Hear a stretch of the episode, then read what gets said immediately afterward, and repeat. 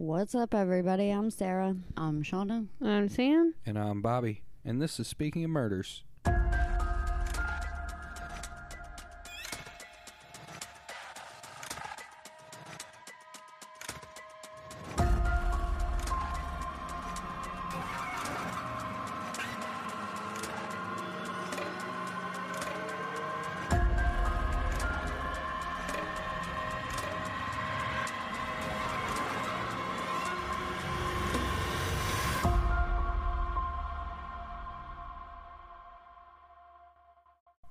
Back, everybody, to another episode of Speaking of Murders, and welcome to the new listeners. Before we get started on today's episode, a little bit of business. We have another show, Speaking of Missing Persons. Make sure you're going and checking that out. That's every Wednesday. If you like this show, you'll probably like that show. We also have a Patreon where we're putting out bonus episodes every other Saturday. So that's linked in the show notes. Make sure you're going there, checking that out, get subscribed. Don't miss out on those. Don't forget to follow the show. Leave us five stars, leave a review, comment, whatever. Share it with your friends, your family, coworkers, whoever. And uh, if you want to see photos associated with today's case, you can find those on our socials. Those are also linked in the show notes somewhere nearby the Patreon. So Sara's going to be telling us the story today. It, I think is the the second part of Gary Ridgway. Is that right? Yes. All right, let's jump right in. All right. So last time we talked about like the murders that gave him his name, his media name, the Green River Killer. Right. And for the next two parts, we're I'm going to try to tell you about as many of his victims as I can. Obviously, I can't tell you about all of them, otherwise, this would be its own podcast. But I mean, how many are there? There's 49 confirmed, and he's confessed to 73. Holy crap! So does that make him like one of the most prolific? He was the most prolific serial killer in the United States until Sam Little. That's the guy from over in well, like Ohio, right? Yeah, the guy who was like literally killing his whole life and no one knew because he was a nomad. All right. Well, let's let's save him. Maybe we'll do Yeah, maybe. maybe we'll do Sam Little at some point. So, yes, Gary Ridgway was considered the most prolific serial killer until recently. Uh, and listeners, let us know. Do you want to hear Sam Little? It would probably be another multi-part like this. I'm assuming. Yeah. So let us know. Leave leave it in the comments or email us at speakingofmurders at gmail.com. Let us know. Or if you have a case you want to hear outside of that, send it there. Let us know.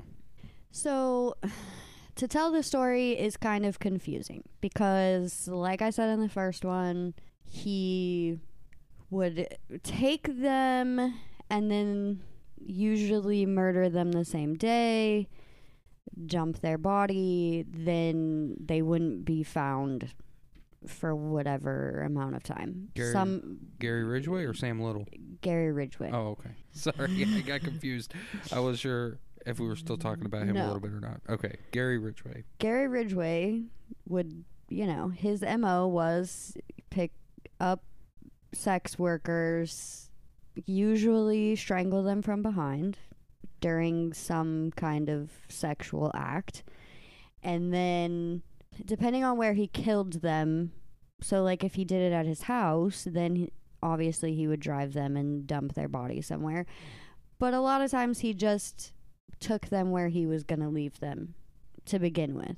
Gotcha. And kill them there so he doesn't have to transport anybody. Yes. So how he worked is he had multiple what they call dump sites at a time.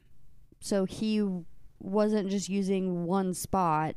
He could have like killed this girl in freaking May of 1983, picked up another girl in June of 1983, dumped them in two separate spots, then picked up a girl in freaking July and took her to the f- original spot. You see what I'm saying? So he had no rhyme or reason to where he put their bodies. To where he was killing them and where he was putting them. Right. And he had multiple, like, after the debacle with the Green River, and he saw on the news, like, oh, they're trying to catch me by, you know, staking out my dump sites. I'm going to make it more difficult for them and use multiple at a time, and they'll never have an idea which one I'm going to use because I'm going to have a bunch. So it made it harder for police. Stupid news. So in the first one, we kind of left it on they had found like 13 victims, if y'all remember. He, the next dump site he used after the Green River was police called it the South Airport dump site because obviously it was like the southern airport runway, it was near there. All okay. right. So real quick, I'm I'm imagining as they find these dump sites, are they able to figure out? Well, they wouldn't be able to figure out when he killed who, would they? No. Gotcha. Not until they identify the bodies and they know when they went missing. Then they're like, okay, this one was last seen and this day, so she had to have been killed around that time. And then there could be another girl at that same dump site that went missing like a year later. So, you see what I'm saying? Like, they can't be like, okay, he used this specific spot for a certain amount of time and then he moved on to a new spot. No, he was just all over. he the was all place. over the place. Gotcha.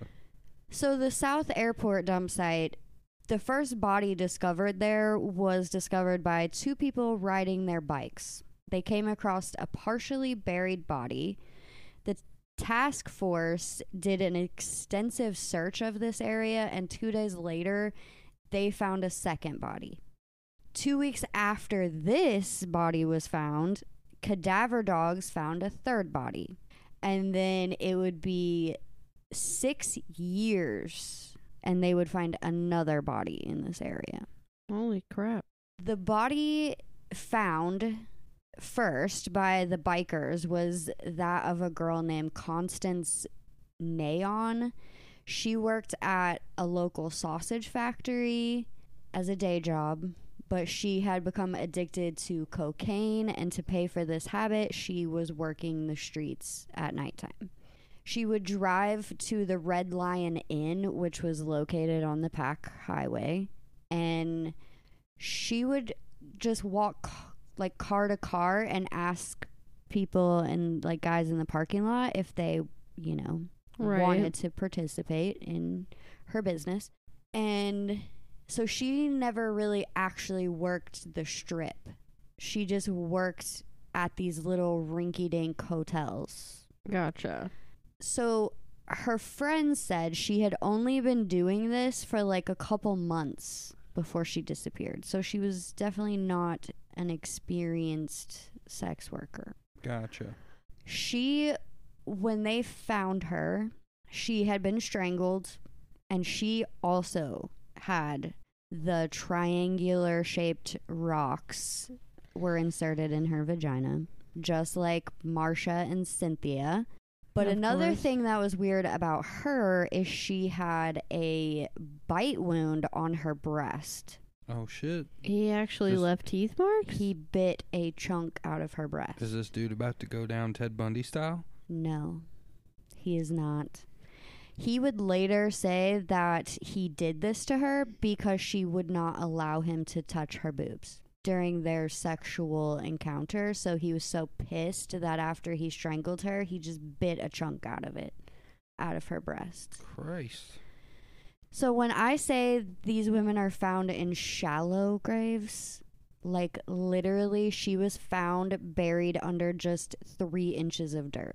Like he just kicked dirt on top of her. I was Pretty gonna say much. he did not try very hard. no, because again, he's kind. He's like Ted Bundy. He comes back Oh, to, you know, Dude. do necrophilia things, necrophiliac things to these women. Have we mm. we know? Okay. Yikes. So, Mary Meehan was actually the first victim who was dumped in this area, though. She wasn't the first one found, but she was the first one that was actually dumped there.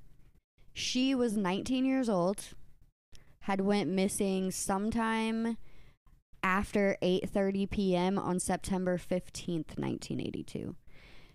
She was living at one of the rinky dink motels and was known to engage in sex work. And at the time, she was seven months pregnant. Oh my gosh. But her boyfriend told police that she was not really showing enough to deter her clients from still wanting to have sex with her. Her remains were found November 13th, 1982, so over a year later. She had been buried, she had actually been buried.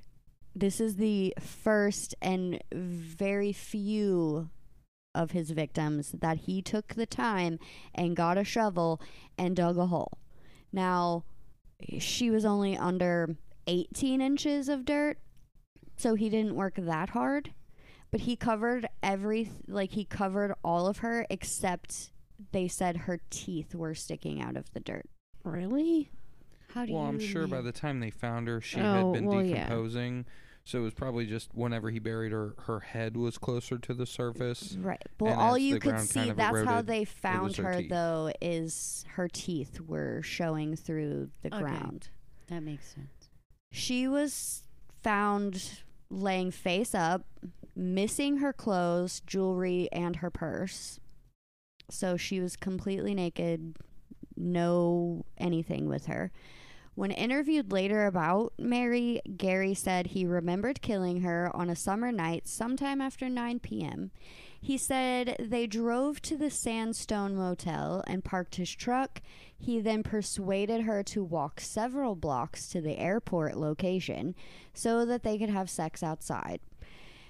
Gary tried to tell police that before they left to go to this location, she had agreed to have sex, but once they were in the woods, she only wanted to perform oral sex, which, if you remember in part one, I said most of them only did oral Right. Mhm. for $30.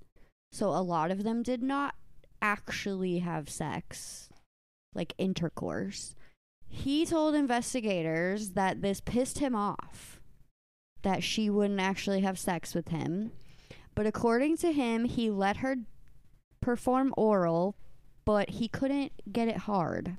So he kind of did this weird jump behind her maneuver and choked her. So when he would choke them without a ligature, he would use his like the crook of his arm.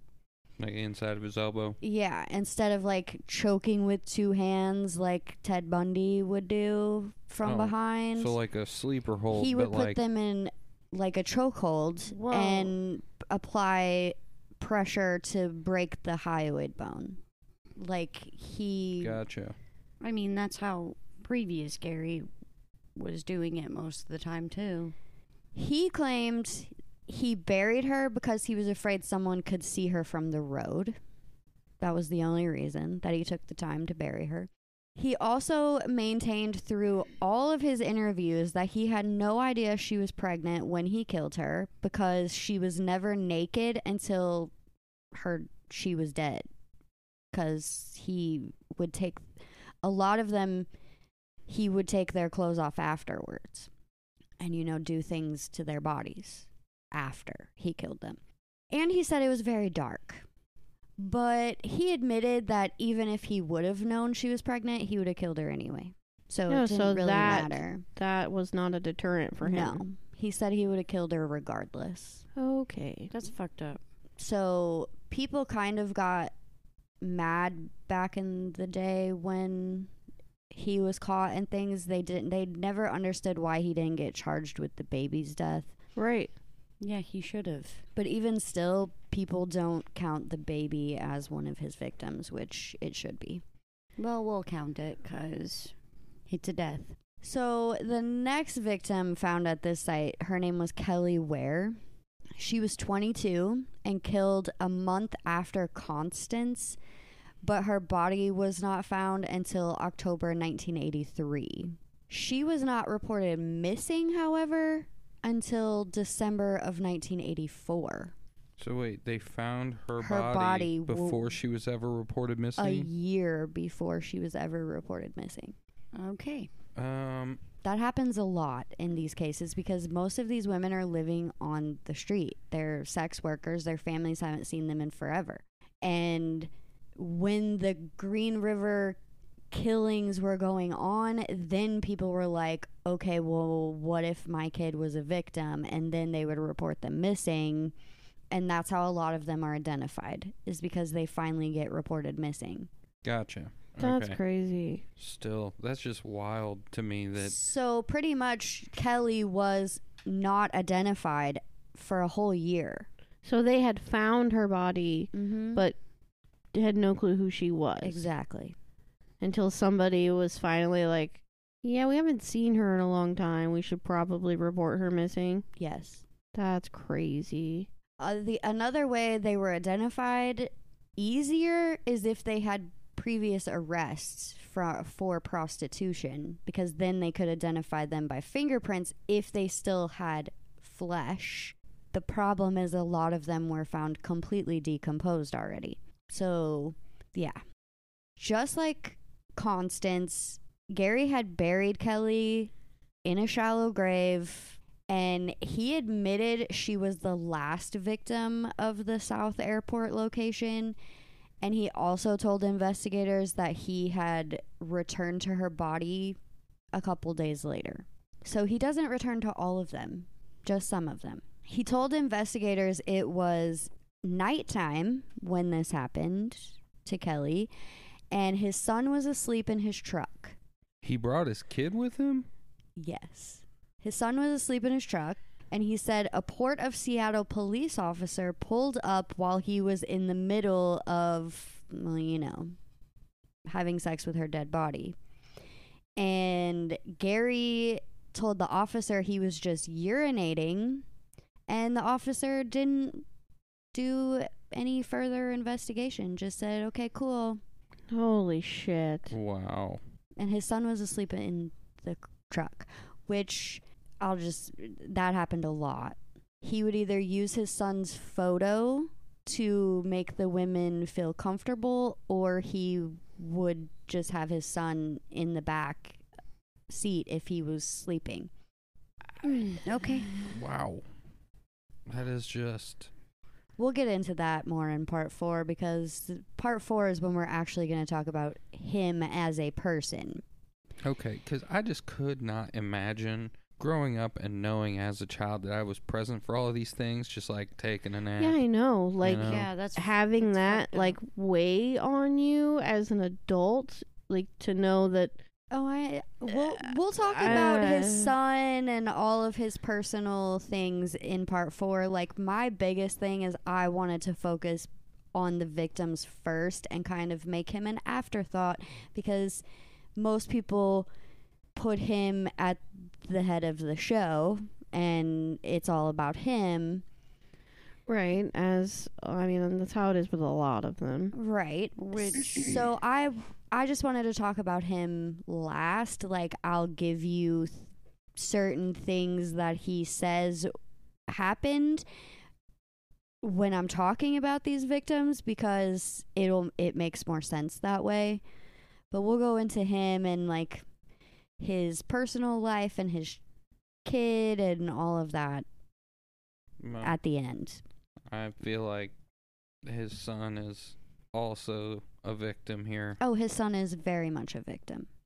Like I don't know. there's the whole lots of yet, other there's lots of other victims that he didn't kill that have had to live their whole lives with the knowledge of these things were happening while he was living a normal life. Oh boy. So this run in with this officer did not stop him from returning to her body a couple days later to have sex with her again. Then he moved her body and covered her with dirt. So, like, the officer catching him, he was just like, meh, whatever. I, I imagine you would probably like catch a disease or something. You From- would think. But I mean, Ted Bundy and Gary Ridgway would have sex with these women until they were covered in maggots. That's Some of them. Ted Bundy, especially. Ugh, Yeah, the thought of that is it's fucking gross. Gary Ridgway, not as much as Ted Bundy, but Ted Bundy, as long as they didn't have maggots on them, he was still going to have sex with them. So, the last victim found at the South Airport site was a girl named Andrea Childers. She was 19, and her body was the one that was not found until six years after she disappeared. So, those other three bodies were found pretty close together but her body went undiscovered during that initial search in 84 because he had actually hidden her at this area. So she went missing in April on April 14th of 1983 and her full intact skeleton was found hidden under a car fender and a large piece of a wooden tabletop in this area. So it was hidden from like view and the elements and animals. So it was a complete full intact So skeleton. he basically preserved it for them. Yeah, pretty much. All Gary remembered about killing Andrea was that he did it during sex and he put her in one location and then decided, mm, I don't like her there, so I'm going to come back and move her. And when he moved her, he saw those two items, the car fender and the tabletop, and was like, I'll put her here and then I'll cover her with those things.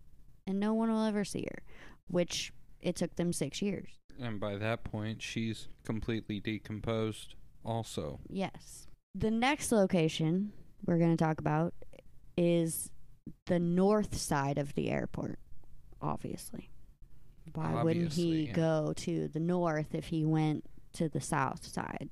This is where he would put the bodies of 17 year old Shawnda Lee Summers, 18 year old Cheryl Lee Wims, and an unidentified Caucasian female that still to this day is only known as Jane Doe B10. So she's never been identified. That's sad. B10, Yeah.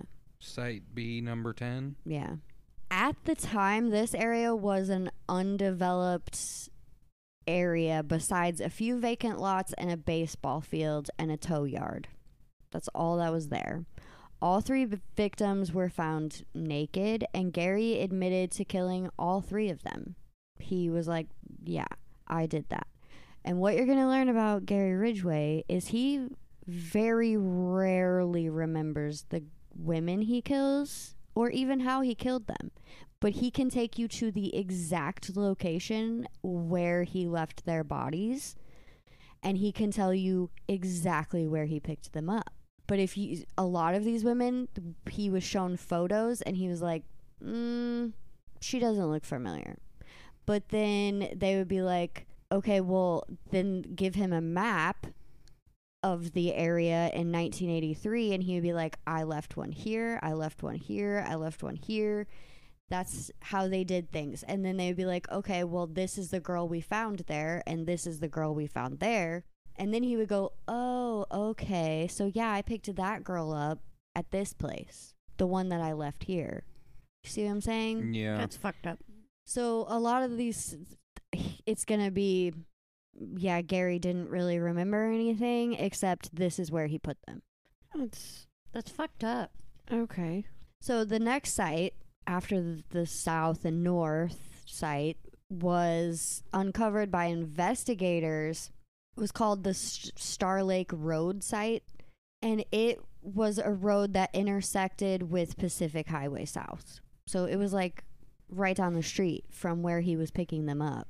This was like four miles from the SeaTac Strip, so four miles from the airport, pretty much and it was only a half a mile stretch of road. Like the road itself was only half a mile long. In this site, they found six victims 23 year old Gail Lynn Mathews. She was discovered on September 18th, 1983. She would remain unidentified for two years after her body was found. And it would turn out that the Green River, she would, she was the his 21st victim when they laid it all out by dates when it was all said and done Gail was his 21st victim. Now, think of that. He started in 1982. This is only September of 83 when she was found. Oh my god. She had been missing since April of 1983 at around 6 p.m. when her boyfriend saw her sitting in the passenger seat of a pickup truck on Pacific Highway South at a stoplight. He tried to get her attention by waving, but she didn't notice him. He later described the driver of the truck as a white man with blondish curly hair, and a composite sketch was created from this guy's description. Also found in this area was 16 year old Terry Milligan, 18 year old Alma Smith, 17 year old Dolores Williams, 17 year old Sandra Gabbert, and 15 year old Carrie Ro- Rois. Rois. So they're all primarily teenagers. Yes. The oldest woman he killed was in her 30s, but the majority of them Or between 15, and 18. and 18. Yes. 15 and 19. A lot of them are in 18, 19 area. All six women in this location were found naked, and it appeared they all had died from strangulation. This was not a fresh dump site for the killer. All six women were already been there for a while. So they were decomposed pretty much when they were found. Star Lake Road was a very secluded area with a steep wooded hillside that the killer could hide his victims and return without anyone seeing. So this was like the perfect spot for him cuz the Okay, so think about like if you're driving in Kentucky down one of those old roads we used to live on and there's like the drop-offs and it's like all wooded drop off. Yeah. That's how this area was. I'm picturing I I don't know the road you're talking about. So I'm picturing a two lane road kind of carved into uh like a mountainside. Yeah. yeah, Yes. n- I Yeah. mean not not well, I Not guess yeah, necess- mountainside, but like a More of like a hill. a large hill, Yes. you know, uh, and there's trees up above me Yes. on the one side and as it slopes down from the road on the other side also full of trees. Yes. Okay. So That makes he sense. he could literally if he wanted to stand at the top of the by the road and just roll their bodies down this hill if Like he he's a fucking logger? Pretty much if he wanted. And then he could go there at any time of the day and do whatever he wants to these bodies not and be no one would see him through the trees. Oh my goodness. This fucking guy. Yeah. Investigators would uncover another dump site on December 18th, 1983. How many dump sites are there? There's a bunch.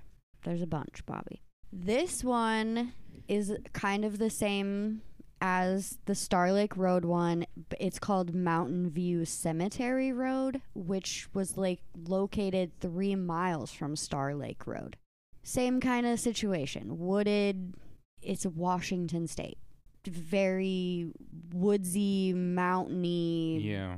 like secluded spot, especially in the 80s. I feel like he was just like standing there, closing his eyes with his arm like stretched out, spinning, and wherever he stopped, he was like, "That's where I'm going next." Mm-hmm. What the fuck? A lot of it was literally he w- had them in the back of his truck and he's driving down the road and he's like, "Oh, that looks like a pretty spot." See, I, I thought he would just like hang up a, a local map and throw darts. No, a lot of them is literally he was just driving he, he would say like I'm I was driving to this past dump site to dump them and then I was like, "Oh, well that spot looks really nice. I'll start a new one." The fuck? Well, no wonder they're all somewhat close to each other. Yeah. I mean, it seems like none of them are more than a couple of miles from um, at least one other one. Yeah, they're all pr- within some at least seven, four, ten miles from Well, each I'm- other, I'm- except one, I'm not which saying we'll talk that about. they're all within X amount of miles of each other. I'm saying, like, throw. You mean the bodies are so close together? well, no, No, no, no, no, the like dump his dump sites. The sites. dump sites. I'm yeah. saying like if you know, let's say dump site A is over here on the left and he's on the way to dump site A and finds a new place, dump site B.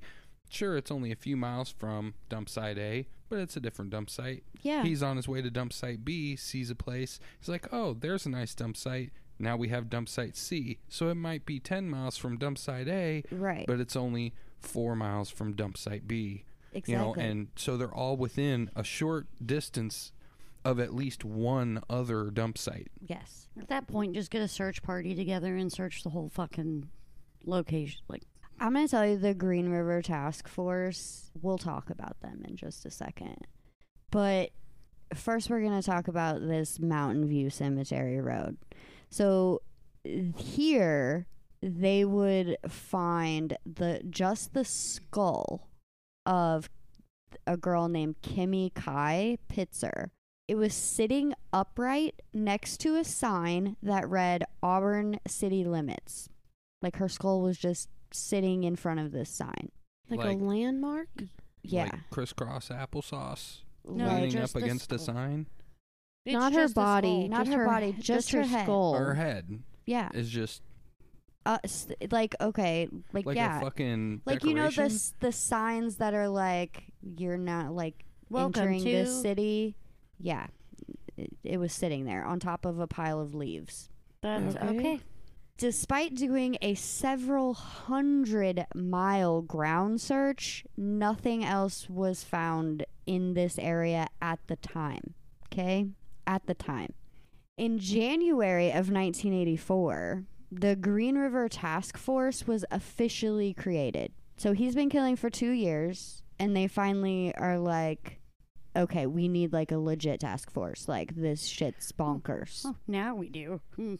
We didn't when there was, you know, oh, Five. 13. Right. So it was commanded on by Captain Frank Adamson, which was kind of bullshit because Officer Reichert should have been in charge of the task force. Right. Whatever. You think it would have gotten done faster if he was?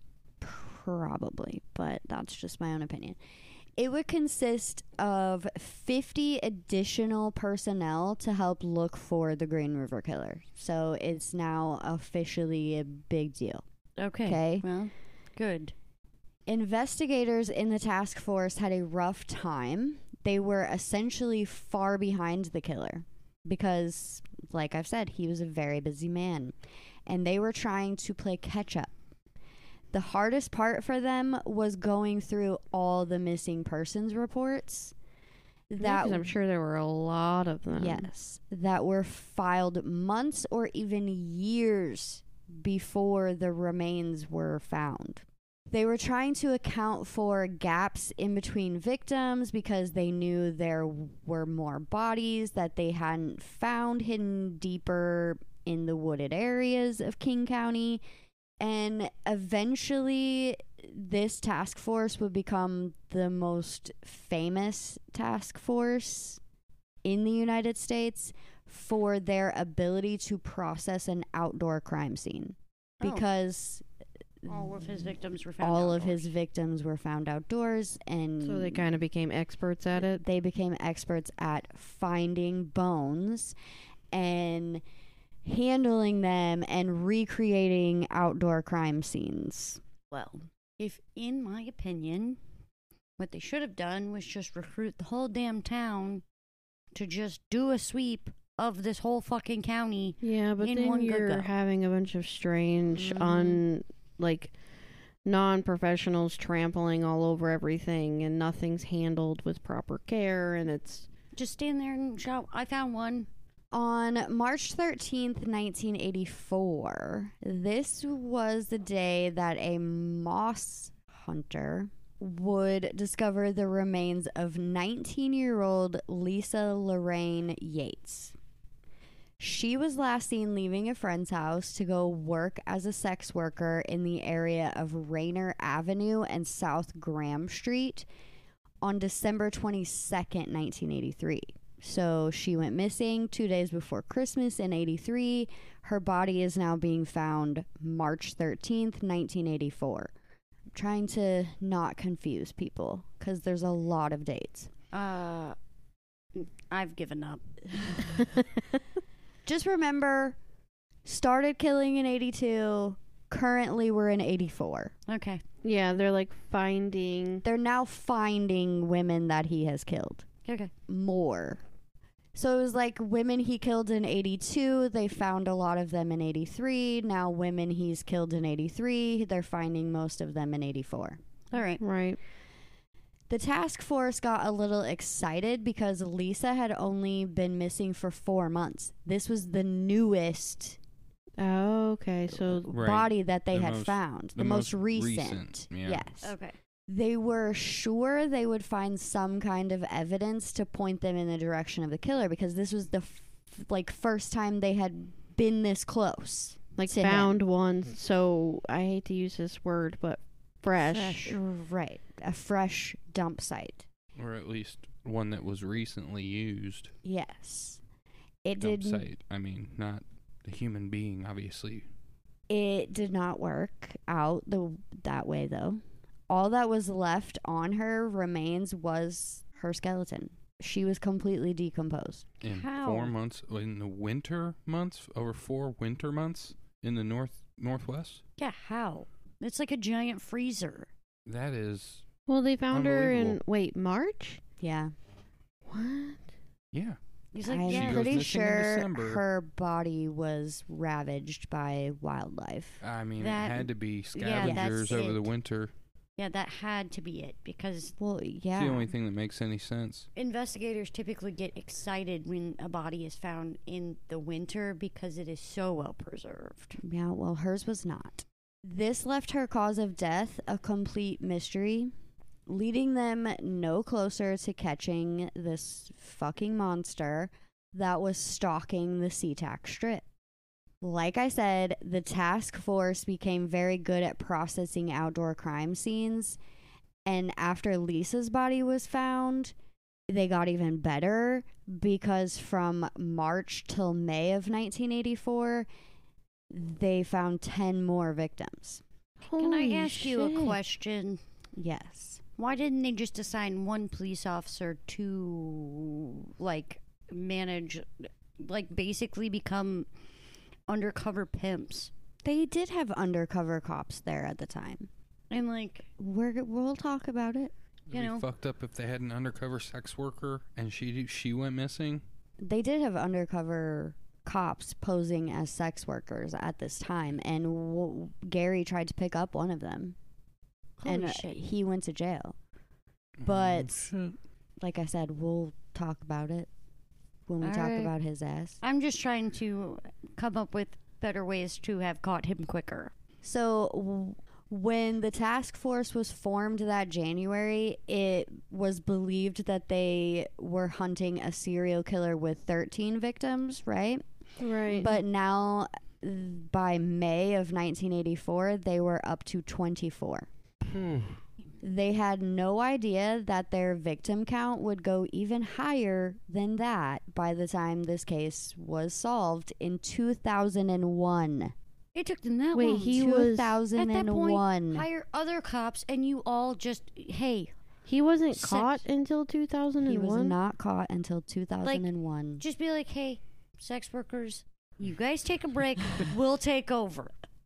That we is- will become the sex mm. workers. I mean, at that this is point. definitely wild, but I mean, if you think about it, at any given time, there's what, like 50 active serial Yeah. killers throughout the United States? but he was a big one. I get Yeah. that. No, I'm saying. But I my like my brain glitched at the thought of like in 2 years they found 24 women but he wasn't caught until 2001. Yep. Like It was I almost see 20 now years why later. what he admitted to in the 7 like 70 what? 3. 73? 83? He admitted He admi- admitted to like he confessed to killing 73 women. Oh, I thought you were talking about years. You confused No. me. no, he admitted to killing 73 women. The investigators that worked this case believe it's well in the hundreds, but Probably. Which if it was, then he would still be more prolific than Sam Little.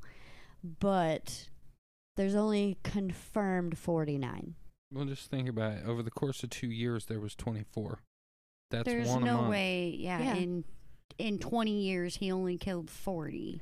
Well, by June of 1984, members of the task force were not only trying to identify new victims, chase down leads, and corroborating information from the first 13 victims that they had found, they were also trying to rule out a list of over a 100 potential suspects. At this point, only a few had been eliminated completely.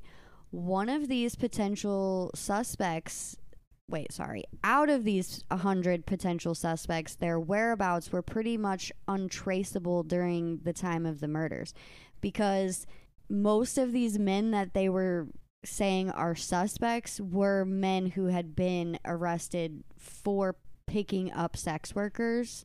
I mean, it makes sense. That was like their suspect pool. Well, Right. obviously. The only thing that could definitely connect these dudes to the case was that they were, like I said, all arrested at some point. But their whereabouts during all of these murders, it was like taking so much time for the task force to corroborate corroborate it. Like you have a hundred dudes and Trying to figure out where they out were when in those two years. Yes. That's like a huge time consuming thing. Yeah, I will tell you that if I ever get arrested for something and they're like, "What were you doing this day 3 months ago?" I'd be like, "Fuck if I know. I don't Uh, know what yeah, I was I doing fucking 3 no months idea. ago." I don't know what I was doing three days ago. Ex- I don't know what I was doing yesterday for real. But to, you know, have an alibi, you better know what you did four months ago at 3.53 p.m. I can tell you, I, I woke up that day. I had breakfast. I probably, um, I did some other stuff. I probably had lunch. I might have done a few other things. I ate some dinner. I probably watched a TV show and went to bed. That was that was whatever day. What day was it? it that was what I did. It doesn't matter what the day was. That was what I did. I probably went to work at somewhere in there. That is that is madness though to think about trying to like piecemeal that all together when you have a hundred suspects that you're looking at. Yeah, It's and not only not Yeah. only that, but you're also trying to match these remains that you're finding to a list of missing women, like missing persons reports to v- identify their bodies. Yeah. And also, these missing reports, persons reports are coming in. They've been piling up for two years. Right. I know. Without any like because they're not finding any like real evidence No. at any of the crime scenes. It's like no wonder he- it took so long and he went so long without being found because he was giving them nothing to go off of. I mean, the We're teeth talk marks. about it. They could have taken those to a dentist and been like, "Hey, have you seen these before?" Yeah, but back then that was not really. I understand that, but like the 90s, they still could have taken those same teeth marks, No, a I picture of, and went, "Hey, have you seen these before?" So we're gonna get into, you know, the don't know. reason why I decided to do this case in the first fucking place because, you know, I did Ted Bundy and Ted Bundy was involved with this case. Were they like buddies or something? No. Unlike with Ted Bundy and his murders, most of the suspects in the Green River killer murders were also not cooperating with police. Like they're all like underground, like, you know, pimps or drug dealers or drug addicts and all these things. Yeah, they had all their they- own shit going and on. And they're like, "Mm, no, copper, I'm not selling you jack shit without a fucking search warrant. Yes, I said copper. You're never gonna catch me. See? exactly. That's what I envisioned in my head.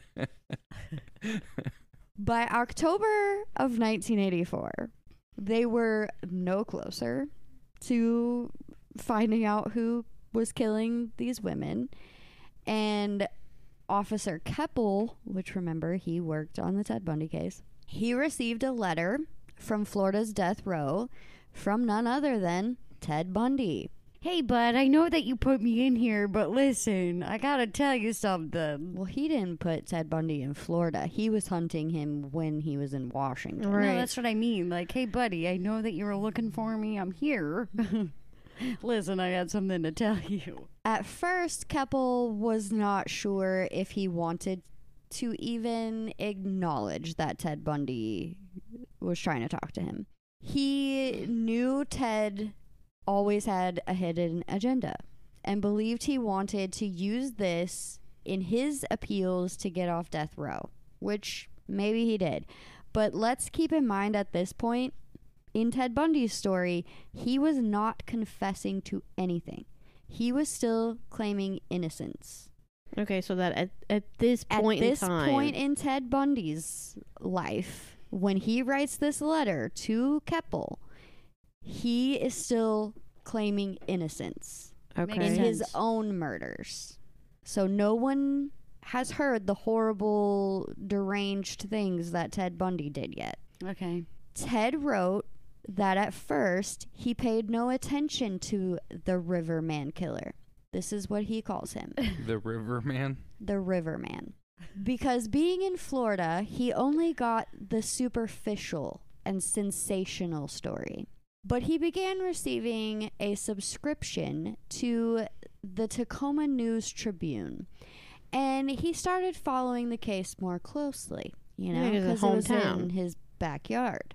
He believed he had developed an insight into the Riverman murders and he had developed impressions, observations, and hunches about the killer if they were interested in hearing them.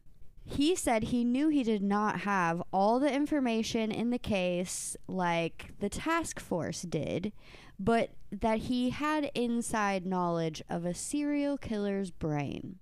So he suggested that they send an investigator to Florida to talk to him. Okay. All right. I feel like that's kind of an admission of guilt on his part to begin with, though. It is.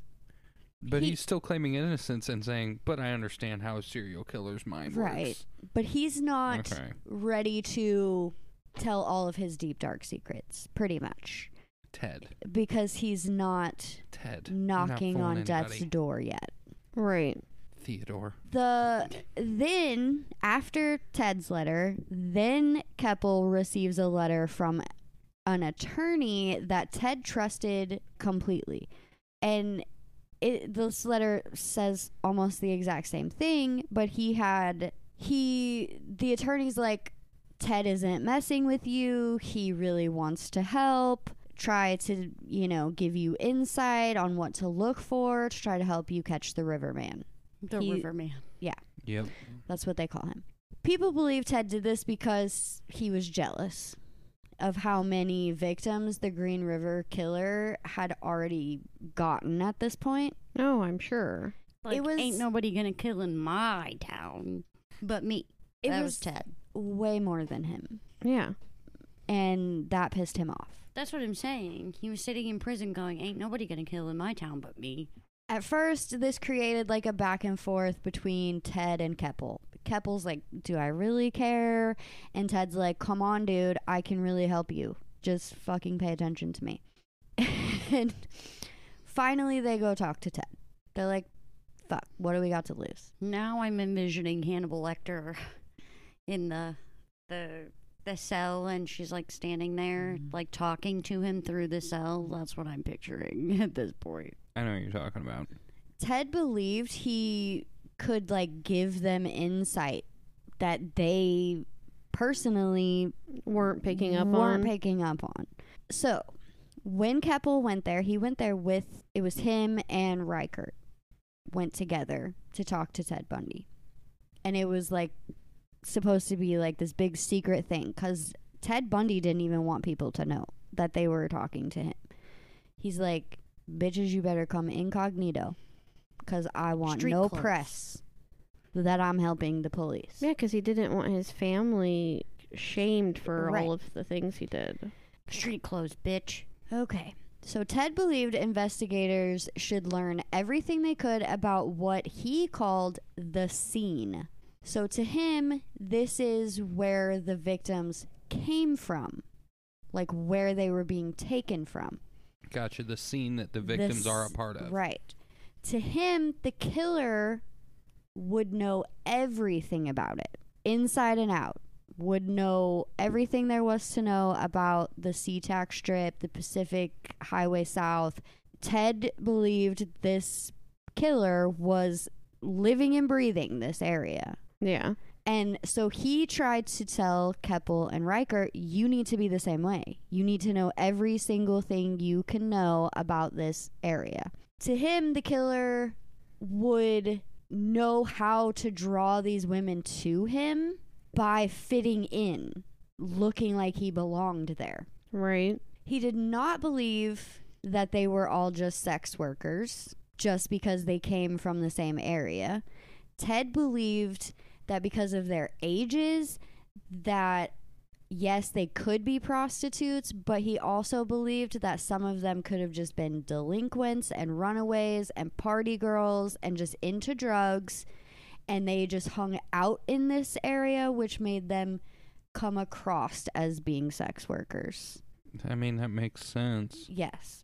He pointed out that the Riverman could not have picked a better victim, but from a law enforcement vantage point, it was the worst because for Gary Ridgway, this is a victim that doesn't get paid attention to.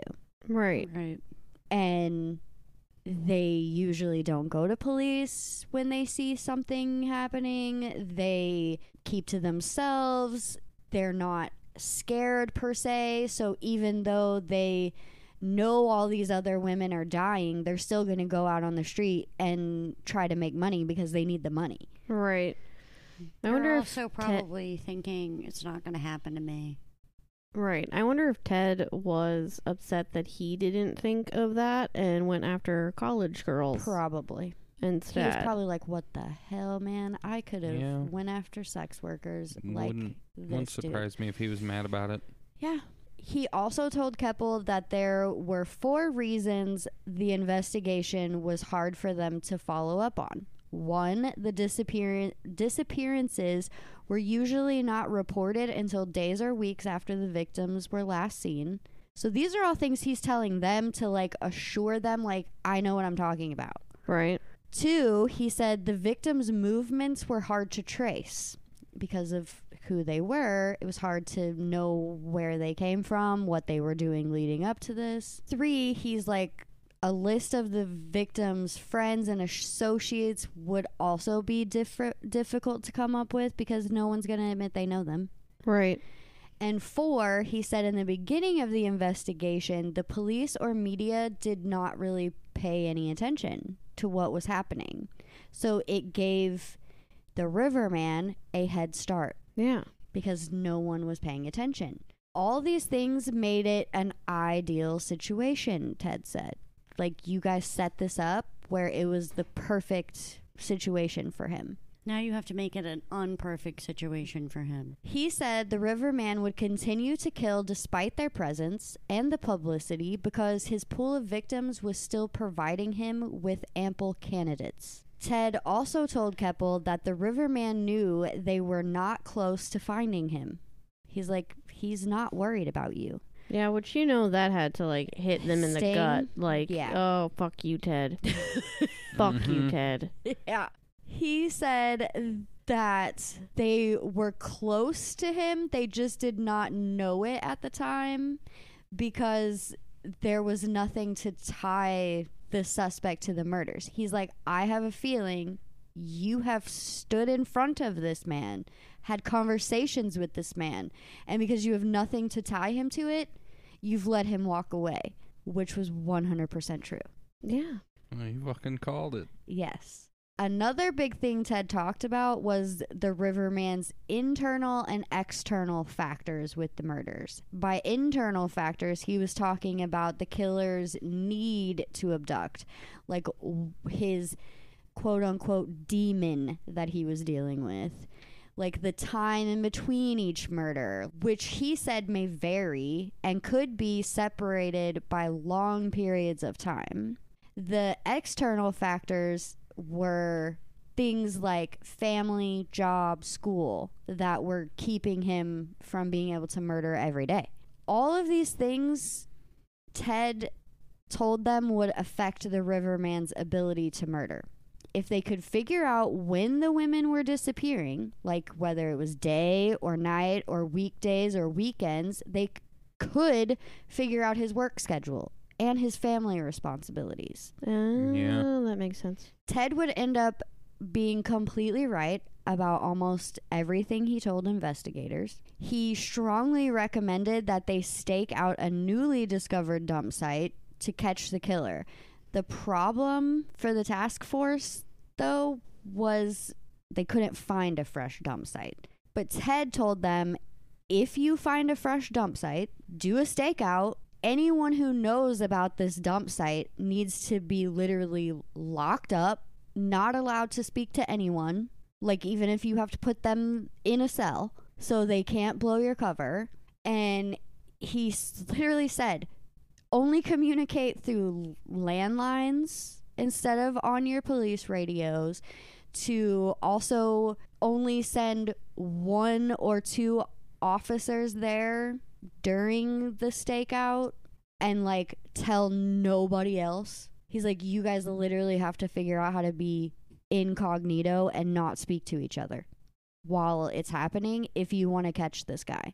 Ted was giving this information to the investigators, but it didn't really like if they could have found a fresh dump site, it would have been helpful, but they never could. So they could never use Ted's advice. Right. It would turn out to be Ted was kind of starting at this point to try to talk about himself without talking too much about what he did. But he was using this whole thing to be like, okay, you know, I'm going to give you a little insight into my brain, but at the same time, I'm not going to give you too much information yet because I'm holding it close to the chest because I want to use it to get the fuck out of here. So Ted was kind of using them like his own therapy. Yeah. All right. pretty much. But like I said, it didn't really work out for the Green River Task Force because they could never accomplish what Ted told them to do. They could never put it together on when these women were going missing, like what time of the day, what like Yeah, because there were so many of them, Yes. and nobody was like recalling ever seeing them. So they couldn't find the opportunity to do Right, the and they couldn't find a way to be like, okay, well, he's only taking them at night, or he's only taking them in the morning, or he's doing it on Tuesdays, or whatever, which is what Ted was trying to get them to do, like narrow it down. You know, and a lot of it, they would have to be reliant on the community to report these people missing. Right. And they're already marginalized. A lot of people aren't tracking them. So if they even do get reported missing, it's stuff like we talked about where it's a year later. Yep. But that's where I'm leaving you Ugh. for part two is when they are done talking to Ted Bundy. All right. Whew. Okay. Well, if you enjoyed today's episode, let us know. Leave a review, leave a comment, you know, leave us five stars, share us with your friends, your family, whoever, so they can hear this too. Um, don't forget to check out the Patreon, check out the pictures on the socials, and if you have a case suggestion, send it to the email speaking of murders at gmail.com. Anyone have any final thoughts? No. No. All right. Well, we will see y'all back next week. Bye. Bye. Bye, bye, bye, bye. Bye.